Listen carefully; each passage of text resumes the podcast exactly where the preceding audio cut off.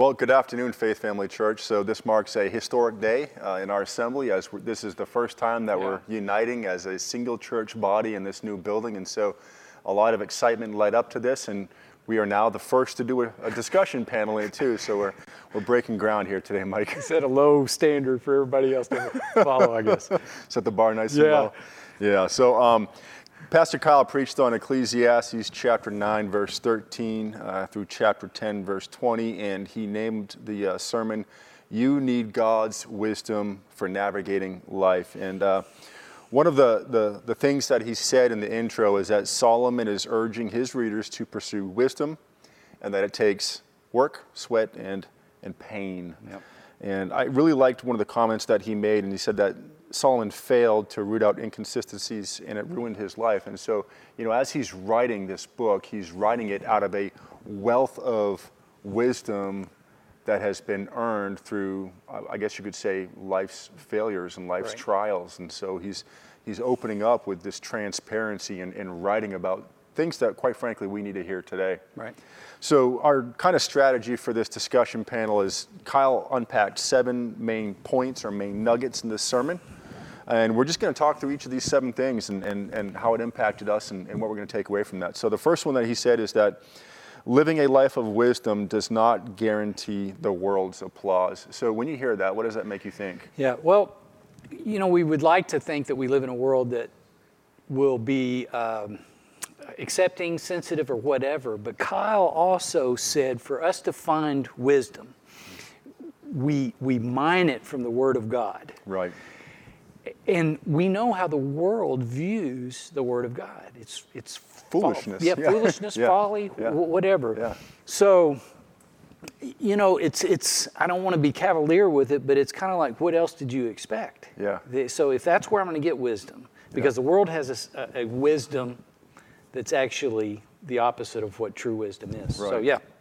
Yeah, they're just falling headlong for the lies, uh, the deceptions of Satan, and, and you know everything that is counter to God's word. They accept and they uphold and they encourage. And if you're standing firm on God's word and the wisdom that comes from it, then you're going to be different. You're gonna- Absolutely.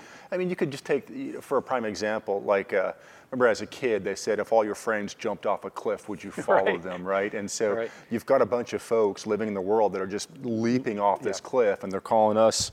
Well, they're not applauding us because we're not jumping with them. You know. Yeah. Yeah.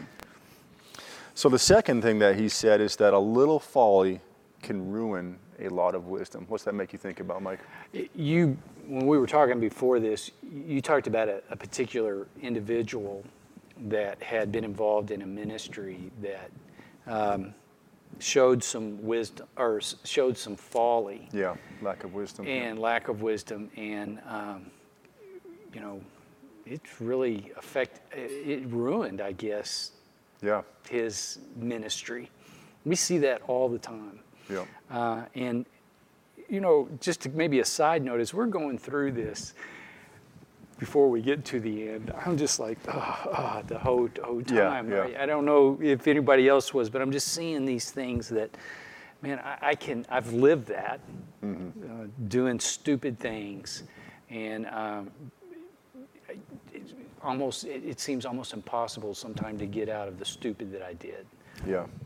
You know, I've heard it said that like one O crud can ruin a thousand attaboys. And so you can have wisdom your entire life and, you know, you make that one critical mistake and it can make the difference of your job, you know, mm-hmm. your ministry, mm-hmm. your marriage. I mean, it can have lifelong implications. So, so there's there's a call to ensure that you don't allow that those foolish decisions to tarnish Right.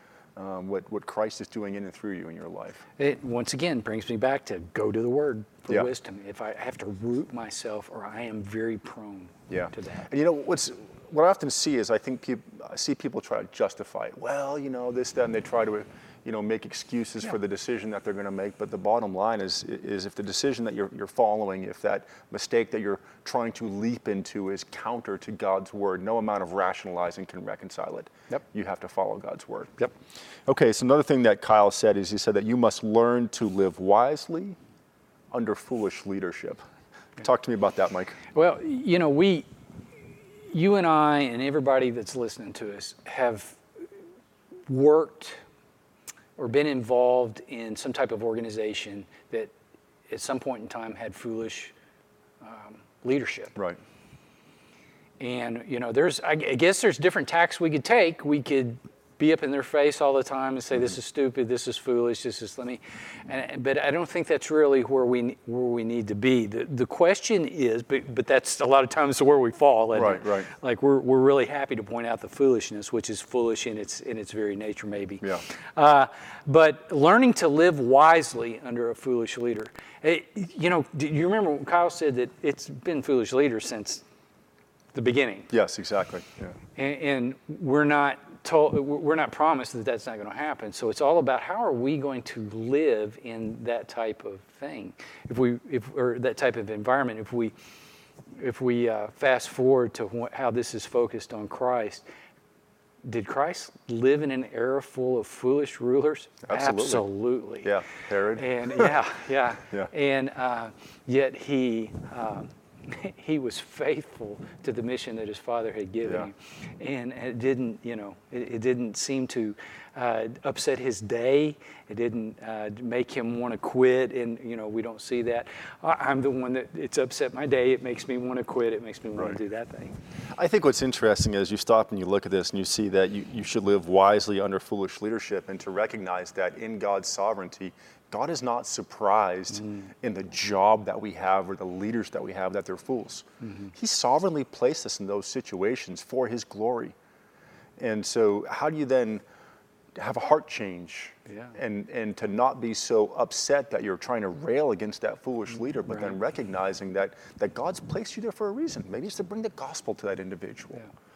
And, and then how do you glorify him most through that foolish leader? You know, sometimes in the army, I've, I've had some bosses that were foolish and, and they, they're like, oh, let's go do this. And you're like, okay, sir, well, we can do X, Y, and Z, but what's your desired end state? And then try to get them there in the most legal and, Yeah. the, you know, Wise way. the Yeah. wise way to do it. And sometimes, as long as you understand what their end state desire is, then you can kind of get them where they want to go without just bucking against the system Yeah, and that's a making good point. waves. Yep, yep. Okay, so, uh, and this leads to number four, which is great. He said, every day you must demonstrate wisdom while working your job. Now, you were a firefighter, so uh, how does that uh, you know, apply to you? And- Well, obviously, it was interesting. Remember, they, he actually had some practical. Solomon did. Yep. Sharpen your your axe. Yep. Uh, be, Be careful, careful with the snakes and the dig in the pits. Yeah. So, but that's wrapped up in a bigger, obviously, wisdom. Um, so, how do we demonstrate wisdom while working at your job? And um, I don't want to sound like a break, broken record here, but not all- not all the time I knew how. Yeah. So what am I required to do? Is go to the Word for wisdom. Understand that there is more to this than my my health, wealth, and prosperity. The the the Yeah. the, uh, the job itself. Um, and, and so you know, I, I don't know. I can't necessarily think of particular um, e- examples per se. But I knew more than anything that because I claimed to be a believer, people were going to watch me. People were going to watch how I dealt with the, the junk job that was given to me uh, to go out and do. Am I going to raise an eyebrow? Am I going to make a scene or this type of thing? So that was the first place that I stopped. I always felt like people were going to look at me. Am I matching up to the claims of who I say I am as a believer? Yeah. So that was the, the first part. Uh, and, and then there was just, you know, obviously practical things that we would have to do for it. So look, tell me, because I'm kind of struggling here to. No, well, of- I mean, I think you could really cast a wide net with this because you know demonstrating wisdom while working on your job. My pr- previous job before I came here was working Army safety. I was doing Oh, yeah. policy, um, risk assessment, and and I I got to read every single mishap for Right. a period of three years, and so I could see where there were critical mistakes that that soldiers and individuals made that led to. Um, some of these accidents, and so um, I, I really kind of I chuckled because when I started reading about the digging pits and the, the the, you know, I'm like eh, OSHA, all of our fire regulations. But then I think, moreover, as I kind of think about that, there's there's got to be wisdom in everything that we do, whether whether you're blue collar or whether you're white collar. And interesting for me, most personally, um, I think in in my job, like I, I've worked some very, very intense jobs, just demanding in terms of requirements, demanding in, in the amount of time per day I had to dedicate. You know, don't even have a break for lunch. Like I'm just grabbing two bites of a sandwich and going to the next meeting, and I'm just exhausted, absolutely exhausted. I mean, th- there were seasons, Mike, when when I was lacing up my boots, and and I had every bit, I, I just it was exhaling, lacking the strength that day to even serve. Yeah. And, and there was literally seasons for like, I would say about a year and a half, two years, where every day I was reading Ecclesiastes. Mm-hmm. Every single day I was reading this. And, and I'm like, I, I just, I needed to drink from this well because I needed to know that I was not alone. Yeah. And, and that other people throughout the generations have also struggled. And applying that wisdom helped to give me the perseverance to continue to serve. Yeah. Okay, so the fifth one, this is great. Uh, you, you probably um, lectured your sons on this one. Um, he said, You must avoid listening to foolish people. Yeah. What do you think when you hear that? Um, When, when I, you know, you, bring up a good point I didn't really think about with my sons, especially. I was, as a, as a parent, my wife and I were concerned they'd get around the wrong people with the wrong um, advices for them. So we very, very um, intentionally knew who they were hanging out with and their, their friends like that. As a parent, that was wisdom I had hopefully I had prayed for definitely, but hopefully God had given me onto protecting them while they were under my house from people who would lead them, like we talked about, the lemons who are going off the cliff every Right. day in their life, their lifestyle, the choices that they make. Um, but the, the, the issue becomes is that's all the cool kids. Yeah. That's all the, the people who know what's going on. And the people that are hip or, or whatever the word is they use today, uh, all these things that attract us to death, basically, just stupidness. Um, you know, Kyle, and I put this in parentheses, he gave us a definition of what a fool was. Yeah. And it wasn't someone who's an idiot. Right. It wasn't someone who wasn't smart. No. He said that the fool, uh, he gave a lot of things, but the one I wrote down was, has no regard for God. Yeah. If I begin to, if those people entice me, those are the people I begin to hang, I, I become the fool, don't I? I Yeah. have no regard Yeah. uh, for God. So that is a, you- you're right. Number five is one that, um, man, it takes you down a path of death. That, that's it. And, Yeah. and I think that's just, um, you know, personally, I can once again get caught up in this stuff. I have to make sure that I weigh according to the gospel, according to the word of God, what this person's saying before I'm going to fall in them anywhere. Yeah. Uh, I remember a um, wise guy once said, "Stupid is as stupid does." Yeah. Yep. little little Forrest drop right there. Um, yeah, it's it's crazy because you stop and you look at this like you must avoid listening to foolish people, and we have got foolish people that are fighting for control over the ways that we think. Yeah. Uh, there, there's a worldview, there's, there's a clash of ideologies right now. And if you don't think the way that they, they, they think, if you have a scriptural Christian worldview, then you're automatically, you know, a knuckle dragger, you're, mm-hmm. you're a bigot. And there are all the, the different names, the slanders that they throw at us. And so, you know, are, are you going to allow that to steer your direction towards the way that they think? Or are you going to stay firm in the Word of God? Right. You know, I, we, we were talking about John MacArthur, and sometimes he says things that offends people. Mm-hmm. Yeah, he made a comment, I've probably quoted it before, but he said to be open minded is to be one step above a moron. yeah. And, and so there's a sense in which we have to put parameters and guards around our minds and the things that we take into our Yeah. heads to ensure that we measure it against the truth. Yeah. Yep. Okay, so the sixth one, um, he said that you must exercise wisdom while living under foolish governments. Yeah. Well, you know, no matter what side of this political spectrum that you're on, this is the one we want to fall on and, and maybe not listen so much to the others. But these all are connected, every one of these. So number six is connected just like one and seven and uh, that.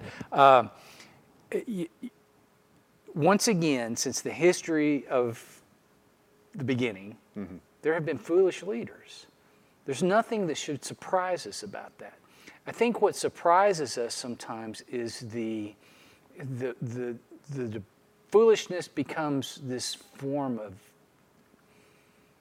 things don't make s- common sense is just gone. Yeah. Things that you know we we talk about.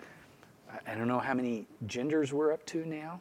When the count, Bible, yeah. yeah, I, I don't even know, and I'm not I'm not trying to be funny. Bible says there's two. There's male Yep. and female. We have a world now that just I mean, what it's just crazy. Yeah. God knew that when He wrote or, or, or inspired uh, Solomon to, to, to write Right. these things. And we are to be actively salt and light in our world. We are to be the ones like, no, there are two genders. Here's what the Bible says about that. I didn't write it, that's what God does. Uh, and, and so, yeah, we're, we're going to live in, in, in, if we live to be 100 years old, we're going to see more foolishness. That's right. And if we're serious about looking in our past, we lived under foolishness too. It wasn't just the good old days. So Yeah. it's nothing new. You know, what's interesting is um, as you stop and you look at this under the whole concept of foolish governments, there's never going to be a perfect human government, that we are all, um, you know, fallen humans, and even in governments that are primarily Christian, still have the ability to err because they're not perfect, they're not God, and that should beckon us and call us to look towards the future government that we have in the, the new heaven, the new earth, where we are tabernacled with our Savior. So what we don't do is we don't place our faith in our governments, recognizing that they are still fallen human beings. But God has instituted governments for a reason. Um, and, and so we're called to submit to governing authorities in as much as it doesn't infringe upon our Christian commanded duties that God has obligated us to do, the assembly of the saints and, and the preaching of God's word. As long as the government doesn't tamper with that, then we just we gotta we gotta submit. We, we can vote. I mean, we, Yeah. we have a vote and stake in the matter, but ultimately we, we have to submit, recognizing that we don't put our hope in governments. We put our hope in Christ. Absolutely. Absolutely. Okay, so this uh, number seven wisdom will help you avoid being a sloth and to avoid living in fear of birds. Talk to me about Twitter, Mike. Oh man, when he posted that, because I'm a Twitter guy, yeah, I know you are. and I, I had, uh,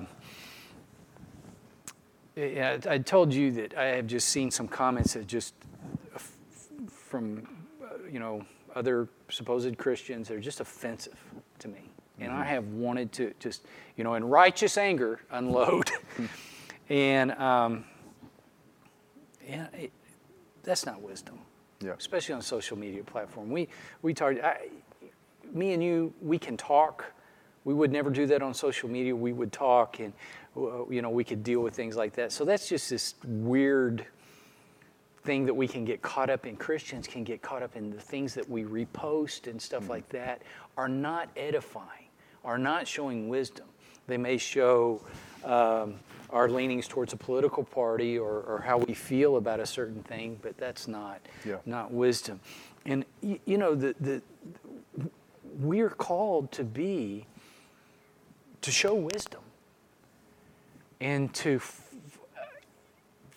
we, got to take that serious. Yeah. I can't I can't post some junk on my Twitter account that can ruin my testimony.